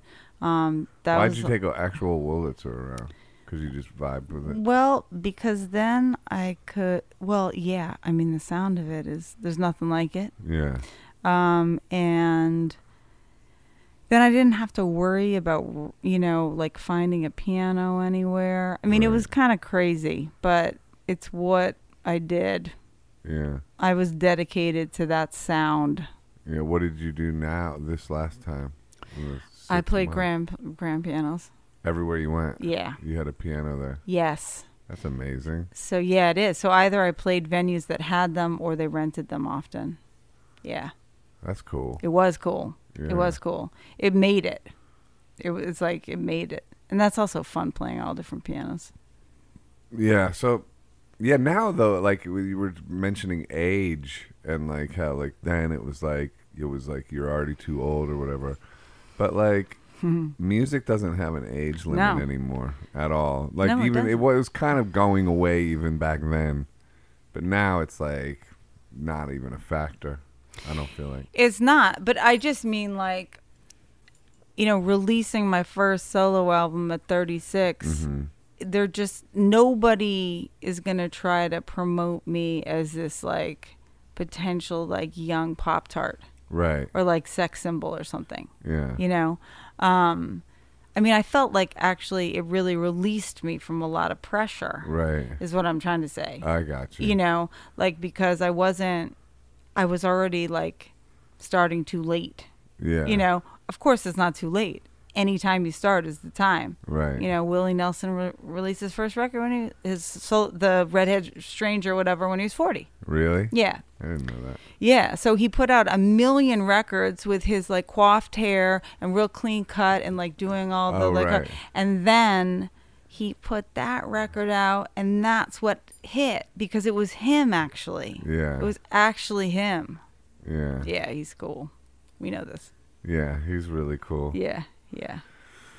So then, what happened after Real Life? Was it the classic No, it was a song. It was a record called "To Survive." to survive? Right? Yeah, yeah, It was based around the death of your mother, right? Yeah. Yeah. I Yeah. remember that. yeah. That was a lot. Yeah. Uh, yeah, it was it was a, around that, and it was also like kind of I feel like in retrospect, based also around like the death of a lot of ideas of or like places I had been in relationships that were really toxic. Uh huh. Interesting. Uh-huh. Yeah, like Coming to terms with toxic relationships and how they work in your life. yes, absolutely. That's interesting. Yeah, so it's like surviving my mom dying. And we had a toxic relationship. Yeah. Not only, but it was rough. That's the hard part about toxic relationships is they're not all. It's not black and white, No. and that's the thing that's hard for people to get their head around. yes. You know. Yeah. Yeah, absolutely. And it's also like the coming to terms with what's my part. That too. Huge. Yeah. I mean, that was a huge thing about that whole time was like really getting comfortable with admitting what my part of all the toxicity was. And what was it? Oh, well, variety of things. Yeah. I mean, like, depends on, you know, with my mom or with like, you know, with relationships Right. you know so it's just like that concept is like all over that record Mm-hmm. because i was just like facing a lot of that Mm. yeah Ev- That- yeah. evolving. yeah yeah evolving i mean that we got to do it Yeah. Well, you do it. I mean, a lot of people are on autopilot and don't do it. i feel really lucky because i got music music helps you do it It's an avenue of uh, evolution. yeah yeah yeah also death helps you do it Why is that? because it rips you right open Uh huh. You get ripped open and you cannot hide. It's like Yeah. you get ripped and then it's just like your blood is like is like touching Floating in the the oxygen. air. yes, it's Yeah. like everything is just you can't run. You're like you're, you're there facing it. Mm-hmm. Yeah. So I mean, death is a is a it is definitely the most difficult, but a really if you can take advantage of how much it can help you learn, Mm-hmm. that is like the way. Did you? What kind of resolution did you arrive at with your with your mother in terms of the toxicity in the relationship compared to like the love and all that stuff? Like where where did it land for you? I'm sure it's ever evolving. but- Yeah. Um I mean, um I have like you know throughout time like I just I I I, j- I feel so thankful that I got her cuz as as I mentioned I'm adopted so like Right. you know it's like I feel really thankful she was my mom. Right. I also feel like I understand why why she had the problems with me that she did and the reasons why and you know that she's also not she's an imperfect human being like everybody Right. you know and um, i also got a lot of insight after she died from my father who didn't talk about that stuff until after she died but then was was open to answering all my questions So that's very interesting, right there. yes because He was protecting her Yeah. before, but then, Yeah. yeah, and then after she died i was able because he's a very open honest Mm-hmm. mm. person he was he was available to shed so much light on what happened and be and ultimately have there be I, I got really validated, you know. Your perspective got yes, validated. which it had not previously. That's really huge. huge. It was That- huge. It that's was everything. insane. That's insane. Yeah. Yeah. Because a typical t- with toxic relationships um, is that the you know the sort of toxic element won't allow your perspective to be validated because the narrative has to be that you're insane. Right. And it's so it- Yeah. so they avoid validating you. Yeah, at that's all right. costs. That's right. That's right. Like, and that's she- the priority almost. right. And that is what she did. Right. She really I mean, she was so stubborn and I tried to talk to her so much like as an Mhm. adult to like work things out Mhm. and she was not willing. Um, a lot of times with toxic parental relationships, they won't allow you to become an equal, Yeah. or it, it can't that they- Yeah. they, they, can't handle that. Yeah. They have yeah Yeah, she couldn't. She, I think she felt like she had been so hurt, she couldn't risk it. I feel like she felt like she couldn't. She was, she had shut the door. She actually said, I've shut the door. right. And she, she was not willing to open that door. That's interesting. Oh, God. Shut the door on you. yeah, shut the door on trying to figure out our relationship. She was Yeah. done. Yeah, Yeah, she was done. And I mean, what's interesting is like, I mean, you know, both my parents died of cancer, Mm. and she was furious about it. when she had it, you mean She was furious about dying, right? you know, which I completely understood. Especially if she like cut off her her soul's journey in some kind of way. I mean, that's how I see it, yeah. Yeah. And then my father, who's very different the way he saw life and interacted with life, he was 100% peaceful. Mm. So it was very interesting to see the difference in how they went as Yeah. well. Yeah, the reckoning. Whoa, It's big. huge, It's big. major. and uh, you know i think people that are you know are narcissists or whatever you want to name you want to call them or label whatever label fits but i think once that reckoning hits there's a there's a lot that they're going to have to deal with in short order Yep. yeah I mean, if they're even available to, like, get the information. I mean, Yeah. a lot of people shut themselves down to the point where, like, it's They're just not even there nothing comes anymore. yeah in, you know. no empathy left no nothing left No availability to feel. hmm Yeah. yeah How Uh, old were they when they passed away? My mom was like 75 and my dad was like 78. He died eight years later. Yeah. Yeah. Yeah. So was there any like thing like on, w- on your mom's deathbed or anything where you try like were you trying to Always. and, and it was just a, it was even at the darkest hour like still a shut full shutdown Well, she the, the the crazy thing about her is that she was still very loving. right It was just I'm not interested in opening that door on all that stuff Right. that was not resolved. right Um, but she was still very loving, and so I just like just Okay. continued to love her. right You know, In uh, spite of she it. was also furious, but still very loving. I mean, that's what was so confusing about her. how did the anger express itself Oh.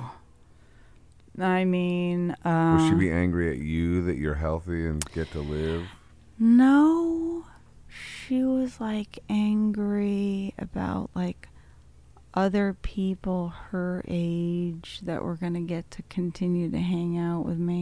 mm-hmm yeah You know, she was also really angry because she got crazy. She got um, mesothelioma, which is asbestos, mm. um, and you usually get it in your lungs. mm, But she got it in her peritoneum, which is the lining of your stomach. They don't know how it gets in there. mm. But then she was just so angry. This is, was interesting. She was so angry. She had like tried to eat more healthy as she got older. She was like, all those cheeseburgers I could have eaten Yeah. you know so i mean and she would say things like don't joan don't you ever not eat something you want to eat Mm. you know like this kind of like crazy just Yeah. like angry at fate or whatever Yeah. you know that like i'm going this way and i tr- I, I made all these steps to avoid the specific thing Right. not that like getting mesothelioma in the lining or something has anything to do with any of it. We know so little about science and how things happen, all Yeah. this. But you know, that's how she framed it. Right. That's know. interesting. It reminds me of Warren Zevon saying, "Enjoy every sandwich." That's right. That's right. How did he die? I think cancer. Cancer. Yeah, yeah. It's like uh, it's fuck you to the universe. Like what the fuck? It's what? yeah.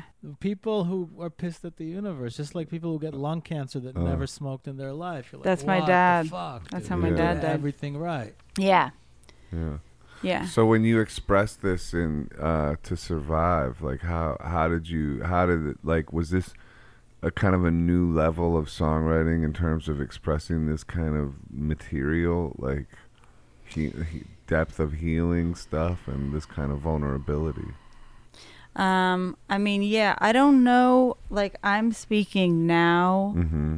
You know, that record came out 2008, and now it's 2020. Right. So, like, in retrospect, I'm able to talk about the healing. The healing was not yet happening. Happening. Like, it was, it was at the start of the healing. right. These things take years. Yeah, they, it really does. It's like this parental bond shit is so fucking deep yeah, it is. that So- no matter what, it's gonna take. You're, there, no one gets out of it for free. You That's could right. like go no contact. It's fucked up. Yeah. You could stay in. whole It's thing. fucked up. Yeah. like it's like Yeah. there ain't no easy way out. Yeah, no. Yeah. So, yeah, so I mean, at the time, it was just like getting comfortable with being honest without how confusing it was, Mm-hmm. and getting comfortable with being honest with, co- you know, continuing to be uh, vulnerable. So like actually sort of breathing in even more honesty and more vulnerability into the writing. Yes. You ever li- read Brene Brown stuff? Yeah, I've yeah. Dare, Daring Greatly yeah, is one yeah, of them. yeah, yeah. She's great. Yeah, Yeah. she's Talk- great. Uh, Speaking on the power of vulnerability. Yeah, yeah. I agree. Yeah. Yeah. So that's good. That's like, uh, I mean, that's what all my favorite artists do. They put in the the, s- the stuff. I heard you say in an interview, like if there's something that you're s- scared to say, that's what you should say. Yeah, definitely. You still I mean, feel that way. Oh yeah. I mean, I Yeah. still write songs that I I think, well, I'm never putting that on the record. Right. It's way too vulnerable. And then and then it's track every one. time it's like, oh, that's the most important re- song on the Right, record Yeah. to put out for me. Right. Yeah. And then u- ultimately, of course, for most other people as well. Right. They they resonate with Yeah. or yeah, Yeah. Yeah. resonate. Yeah. Yeah. That's cool. How are your parents doing?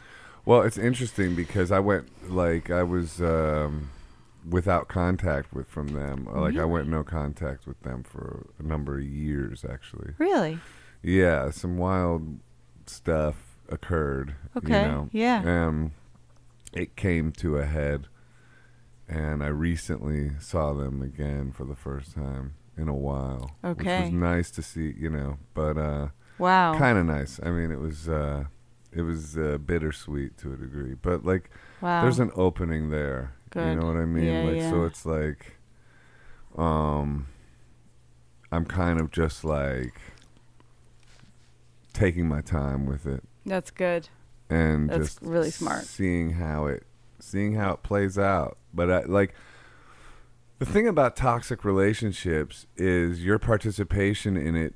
It you know you have to be it, like in order for like some so a toxic I think a toxic entity to really like negatively affect you, you you have to be um, somewhat codependent. Um, you know, have some self love deficit disorder going on. Absolutely. And I was in a place when I went no contact where I was had had so much healing left to do, and not that I still don't. Sure. I'm sure I do, but my own I I needed to really individuate, and I did. Great. You know, and so Joe, and I- that's and- great to hear. yeah, and I've done a lot of work and a lot of healing to the point now where I feel like I can open back up to some of those kind of potentially damaging relationships and see and, and I feel like protected within myself to have strong enough boundaries finally. I didn't I didn't even know what boundaries were. I mean, I think a lot of people who grow up in, in certain kind of family situations don't really have boundaries or you know Yeah. and um and I was certainly one of those Mhm. and I've I've organized some boundaries and That's you know great. put some posters up on some boundaries I got a Zeppelin 4 poster on one of my boundaries and you know I got Yeah. that, that old Jimi Hendrix posters on another one you know like so it's interesting to kind of go back in I mean there's like it's not a completely open door with with my whole family like That's uh, good. no, I mean that part's maybe it's not it's not a completely open door. Like some of those relationships are kind of like Oh, all I see what you're saying. shut down from from Feel you. their end now because right on, of right that. on. Yeah, yeah. You know, Yeah, so yeah. it's like so there was some there was some hostility that I received, which I which I was prepared for, I guess. Mm-hmm. And uh, but with with my mom, it was kind of uh, there was a, a nice opening that could potentially evolve. I hope. You That's know, right. and it's it's. I feel lucky that um, you know there's still potential there. That's you right. know. But I also ha- my perspective on what happened hasn't really altered. You know, eh, Mm-hmm. from my you know from my point of view. So. mm-hmm. I'm I'm cautious as well. Mm-hmm. So, but I'm but I'm much happier. Like I'm just like you know because I do have a sense of humor about all of it and because also when when you when you scratch the surface on anybody's situation in life there's there's these things you know that we're we're on this planet going through some kind of soul journey and it's not meant to be easy Yeah, i mean if you go into 12 step rooms or anything it's just like everybody's got like huge issues they're grappling with Mhm. you know so every day Yeah. is a challenge to get your state of mind into a good place and and uh, i accept the challenge That's you know? great. it's a fun adventure It if you is. look at it that That's way. right. Yeah, I agree. I You agree. know, yeah. And, and that's how I've been looking at it. so glad. Yeah. I mean, regarding your mom, like you're saying, you s- you see it in the same way as you did. You know, the situ- like your perspective on it, you see Well, it it's like what you were saying about the there's no validation. right. So from from you know, from their perspective, I would just like up and went no contact because I'm insane. Right. Oh, exactly. But like that's obvious. That's absurd right. And because like nobody would do that. Th- Right. There's no. It's it's it's akin to going like oh I just cut my arm off because for shits and giggles it Right. just doesn't happen Right. it's it's the most painful thing you can do that's right. So there's something extreme that motiv- is motivating you to do that, Yeah. or else you wouldn't do it. Yeah, and you know what I was going to say about your mom is like with this time that Mhm. you took Yeah, and you're, you you said like you felt like an opening there. You know, she may have uh, gained some insight yeah, in this time, yeah. and like maybe is ready to be more vulnerable. maybe, Maybe maybe, you know it's possible. you know, yeah. She hasn't, yeah, yeah. We'll see. Yeah. I mean, Yeah, I'm open to it, you know, because you know, because I'm open to it. yeah, You good. know? Yeah, I was gonna say That's because right. life is short or whatever, but no, I'm just open to it because I'm open to it because because I what I was getting ready to say too is be, you know the thing is is there's no one size fits all because for for some people involved in toxic relationships with their family of origin they absolutely should go no contact Yeah. especially if they're still fully codependent fully enmeshed full of self-love dis- deficit disorder full of toxic guilt and shame I would say it's imperative for them to get out on their own and develop into a full fledged individual But then once you've done that, you're not the the weird thing about those narc relationships is once you have done a lot of healing, you're just simply not as susceptible to their fucking nonsense as you once were. That's right. that fucking nonsense has the uh, propensity to destroy individual A, whereas individual B would be relatively immune to it Mm-hmm. because they they are they have boundaries. And That they know as who soon as they toxic are. nonsense happens, individual B is like, okay, peace out, Yeah. motherfucker, without any guilt or shame. Whereas individual A, with all this self de- love deficit disorder and toxic shame, that'll destroy them. and right. then they could try to step away, but they'll be so full of guilt and shame and worry and concern and all this bullshit, nostalgia and fucking nonsense but person B is you know so much stronger. So like so the thing is is it's it's a moving situation. And so there is no one size fits all. That's right. Yeah. Yeah. So I'm I'm I've become I went from per- being person A to person B and, and we'll see how person B does. I should probably switch that up so now I'm person A, but you know what I'm tr- Yeah. Anyway. I like person B. Yeah, I'm person B. That's great. Yeah. That's great So it's to interesting hear. to reapproach it, but it's also interesting. Yeah, the whole thing's interesting. It is. And, you know, and as lo- and as long as you keep a sense of humor and you don't take yourself or Yeah. even life too seriously. That's right. Yeah, yeah, you can't. You just can't. It is it's serious as hell, but at the same time it's like, come on. It's like this is like you know, Yes. all the world to me is a stage. and Yeah, we thank- are merely players. Aw. Rush, right? Yeah. Are you kidding? Neil that Peart, was like R.I.P. my that was my uh, soundtrack for uh, you know, algebra. Me too. When's the last time you listened to Moving Pictures? Oh, I mean, whenever so I would be so I was in Atlanta a lot cuz that's where my biological mom lived. And so That's funny because I lived in Atlanta too. yeah, I know. Yeah. And so I would be driving her car to and from the hospital to visit her. Uh-huh. And that is where I would listen to like rock radio. And so in the last like three years or something, Right. I heard so much rush through that station Yeah. that literally blew my mind. No, I that's would be still mind-blowing. crying, like just like and just like writing people like, "Yo, you gotta listen I to know. Spirit of the Radio right now." Right. yeah. They're kind of underrated. Oh, I agree. They're pretty underrated. They I get- love them so yeah, much. Me too. I mean, I, I really do. So Yeah. anyway, yeah. Yeah. Not underrated anymore. well, I mean, people rate them highly, but they should be in that same category as like Led Zeppelin. You They know, are like that serious. good. They're Yeah. so good. It's Yeah. like you know. I know. I don't know. Yeah. And they yeah. And they made it to the Rock and Roll Hall of Fame. That's uh, true. Eventually. That's true. Yeah. They're amazing. Alex Lifeson's like guitar playing is It, he and he's the most ill. It's ill as hell. He's He- incredible. I agree, and Oh, he God. n- and he and he always comes up last in the trifecta of them. No, But he's- not for me. He's number one. No, he's amazing. Yeah, he's the number one. guitar solo. Oh, what? On, like uh, Everything. On every- Yeah, on everything. Yeah. But on Limelight, Yeah. Come on. the guitar solo on Limelight. Go listen. Go listen to that right, Right now. Pause this podcast. listen to Limelight, and then come back Yeah. and listen to the rest of this podcast. I mean, yeah. So It's a sick solo. it is. Uh, It's insane. Yeah, no, he's he's a genius. Yeah, They're- it is. And yeah, I wonder. I, I guess they're gonna not continue after Neopet. I think they were done anyway. But Yeah, they were. S- But still Yeah. hanging out because they were still friends because they're cool. yeah, yeah.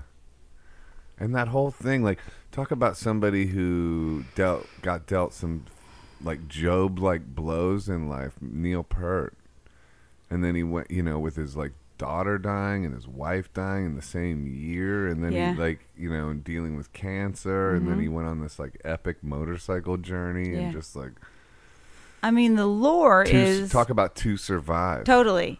The lore is they would l- they would drop him off with his bicycle 100 miles outside the venue and he would bike in. That's amazing.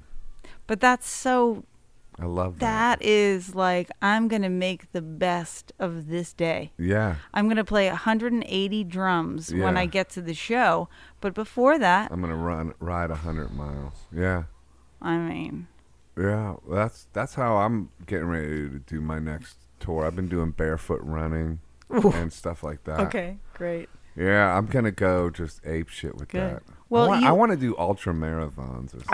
Okay, all right. You know what I mean? All right. Dooley's Yeah. gonna drop you off in Amsterdam and say, "See you in Berlin." Exactly. Yeah. I want to do like wild shit. I want to like, I want to amp it up because I, I just want to amp everything up. Well, that is. I mean, you do. Don't worry. Yeah. You like you always amp everything up Yeah. to the highest degree. To Yeah. Like, 11. okay, I'm gonna fast now. Thirty days later, I can't see. You're like invisible. You got so skinny.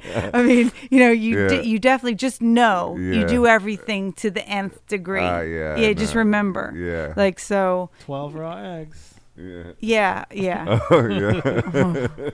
not one, not two. Let's do twelve. no, it was six. six. Anyway. yeah. So what? What kind of like? uh What What do you think your ne- your new songs are going to be? What in the vibe of, or what's what what's what's flipping your switch?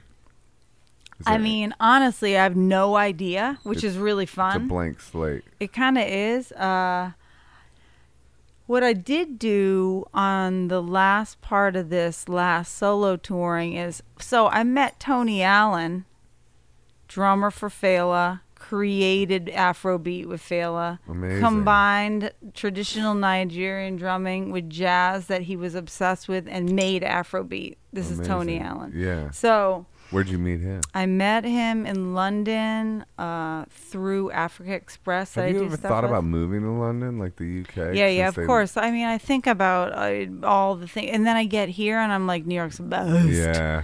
I mean, and I spend so much time Mm. Yeah. in Europe and uh, whatever. Anyway, so I met him in Yeah. in March, and we we really got along. But Where'd there was you like meet? I met him through Africa Express, which is this thing that I've been thankfully invited to do. Like, I mean, we went to Ethiopia in 2011. They Wow. it's like a, a program that um, Ian Burrell, who's a writer. Uh, journalist and uh, Damon Albarn from Blur, they did Oh, they I put this remember thing when you did together. Yeah, yeah. that. yeah. So they did a, a thing in London, and Tony Allen was there. Tony plays with Damon in The Good, the Bad, and the Queen. Oh, okay.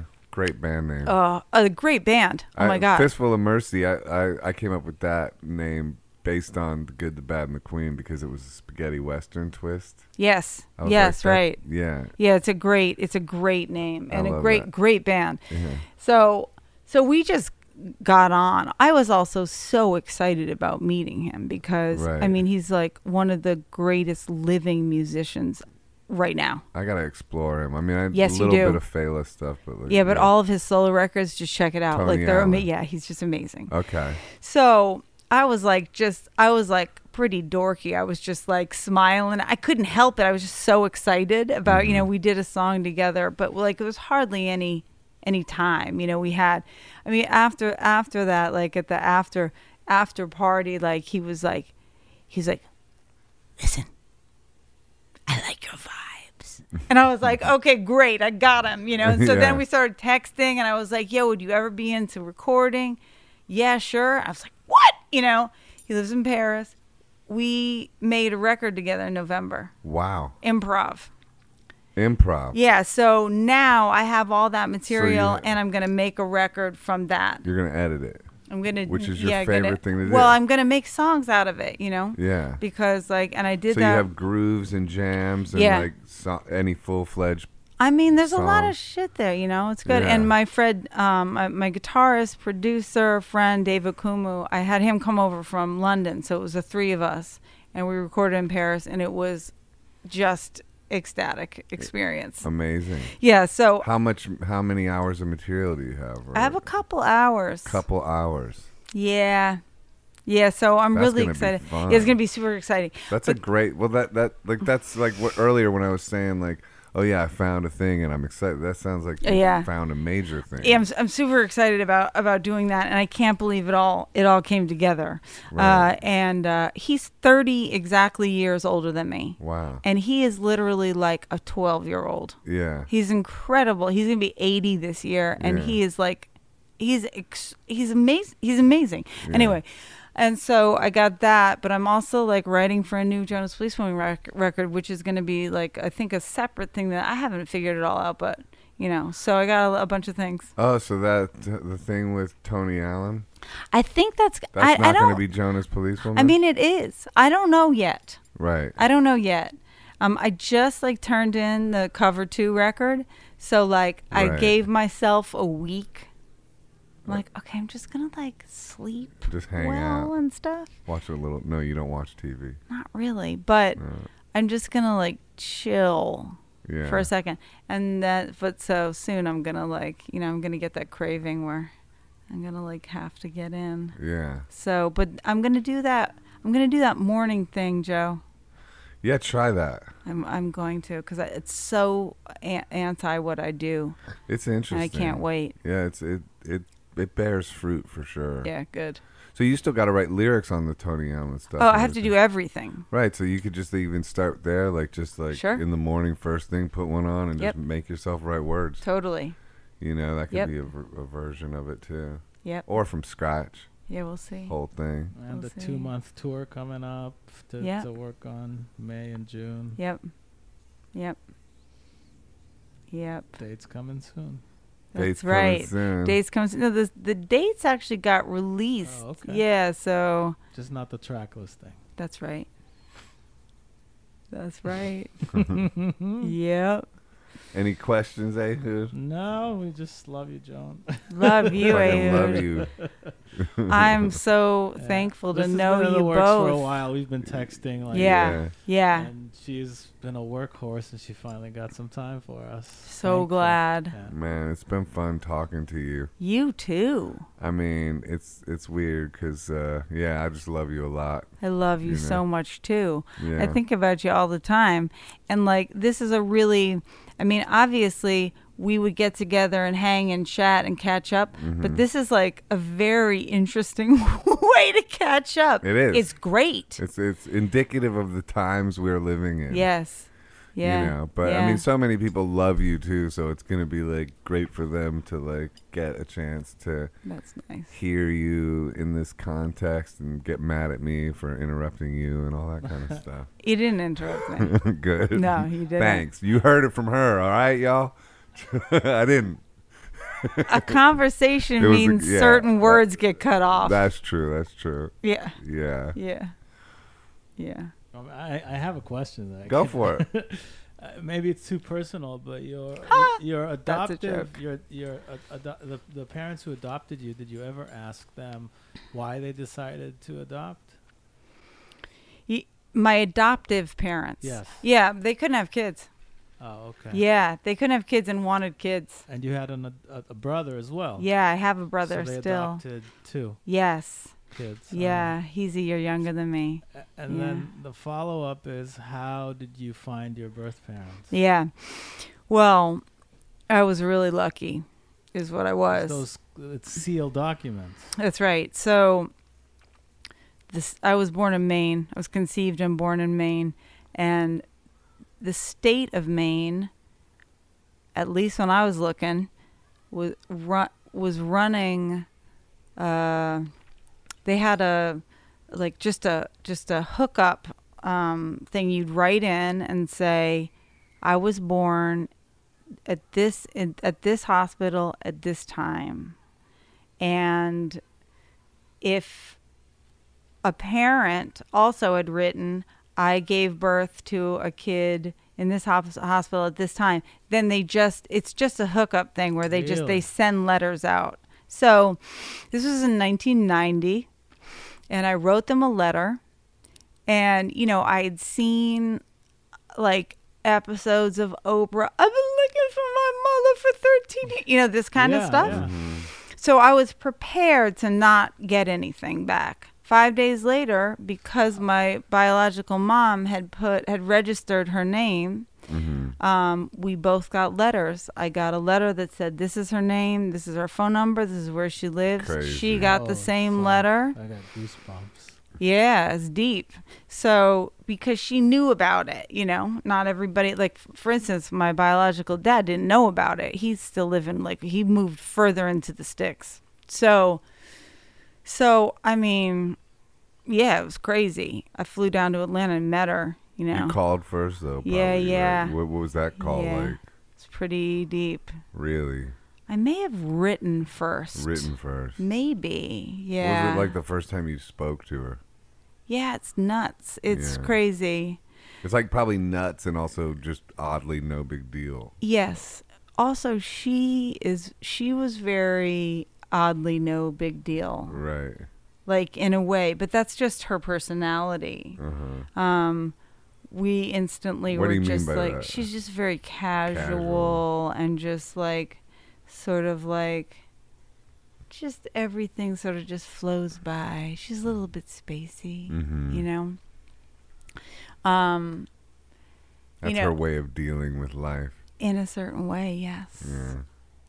um and uh and then so then she knew where to find my biological dad and i didn't actually get into it with her until like a few years later actually i like just established us Yeah, you took time with it. yeah and then she figured out how to contact my father and then i went there i met him in 95 and he was the opposite he was so emotional about meeting me not that she wasn't they just have different ways of expressing it Yeah. you know and he was like really like over the top. he was really just like i thought about you every day Uh-huh. you know, I mean, she's the one that gave birth to me. He never ever saw me. She was sent to a home for unwed teenage girls. Right.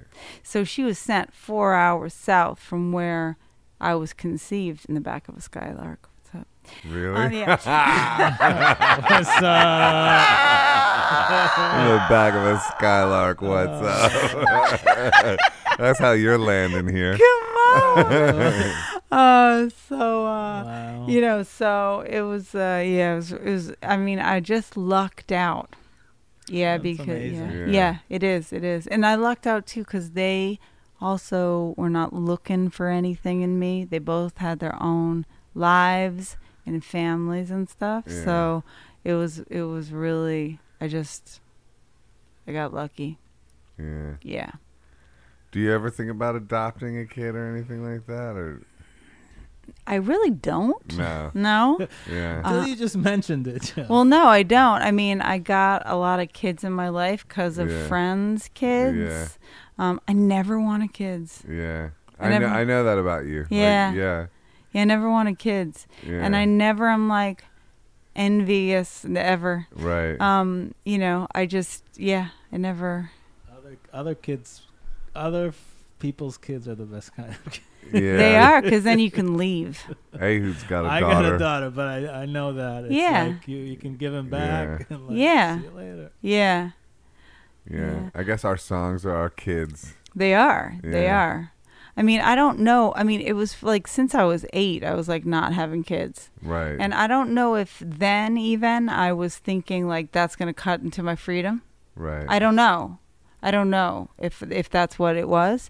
Yeah. Um, it certainly has been something that has facilitated my freedom, not having children, and Right. and has made my life available for nonstop touring, for instance. yeah. You know, I can't. I- I wouldn't have been able to do that if I had kids. And you still do you still love it as much as ever? Touring. Yeah.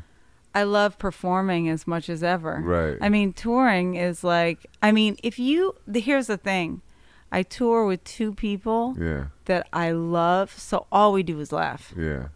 I mean, and then it makes it fine. Then It it, is- makes it fun. It is great. I mean, I like, love, I do love it. Yeah. The not sleeping is rough, but No, I it can be take rough, care of but it- myself in different ways It's an now. adventure, it's an adventure. you know. You know, you get to see so much shit. it's so amazing. Going to I Europe and shit like that.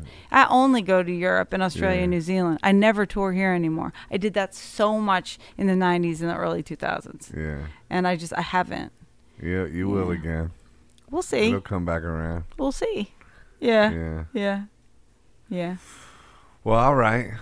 Yeah. Damn. Thank you, Yeah. John. thank you, Ehud. How long did we Sure. just chat for? Two hours. I don't know. Really? Wow. Almost. Yeah. Yeah, almost. two hours. A little under. An Damn. hour fifty. Anyway. Any what? what- Tell people like where to find you on social media and stuff like that. At Joan. Yeah, I'm As found I'm policewoman. findable under all the things. I got a website jonaspolicewoman.com. Yeah. I got I'm on all the platforms that I know of. Right. Um, I got a tour in Europe in May and June on Cover Two. That's coming out in May. Um, Go get your tickets. that's right. They are on sale. Is today Friday? Yeah. Yeah. Today, but will they will have been on sale. I don't know when this is coming out. Yeah. Are you editing this? Nah. Nah. Wow! It just- Yeah. nah, it'll just go out and like this. Joan Thology is still out and available for anyone who wants to catch up. That is out. I'm, you Damn know. devotion. And there's a Mm, latest- podcast that goes with it. That's Oh, really yeah, the- yeah, fabulous. check out the pod- six check out her episodes, podcast. Fantastic. Thank you. Very good. Yeah, that was on fun to make. Spotify. All right, y'all. Thank you. God Love- bless. Mm. Glove- God bless you too. Love you. Love you too. Yeah. All right. Yeah. Love you too, Ehud. Thank you. Hey, you're the best. All right, bye bye. Oh, that went by in a, like so fast. Wow.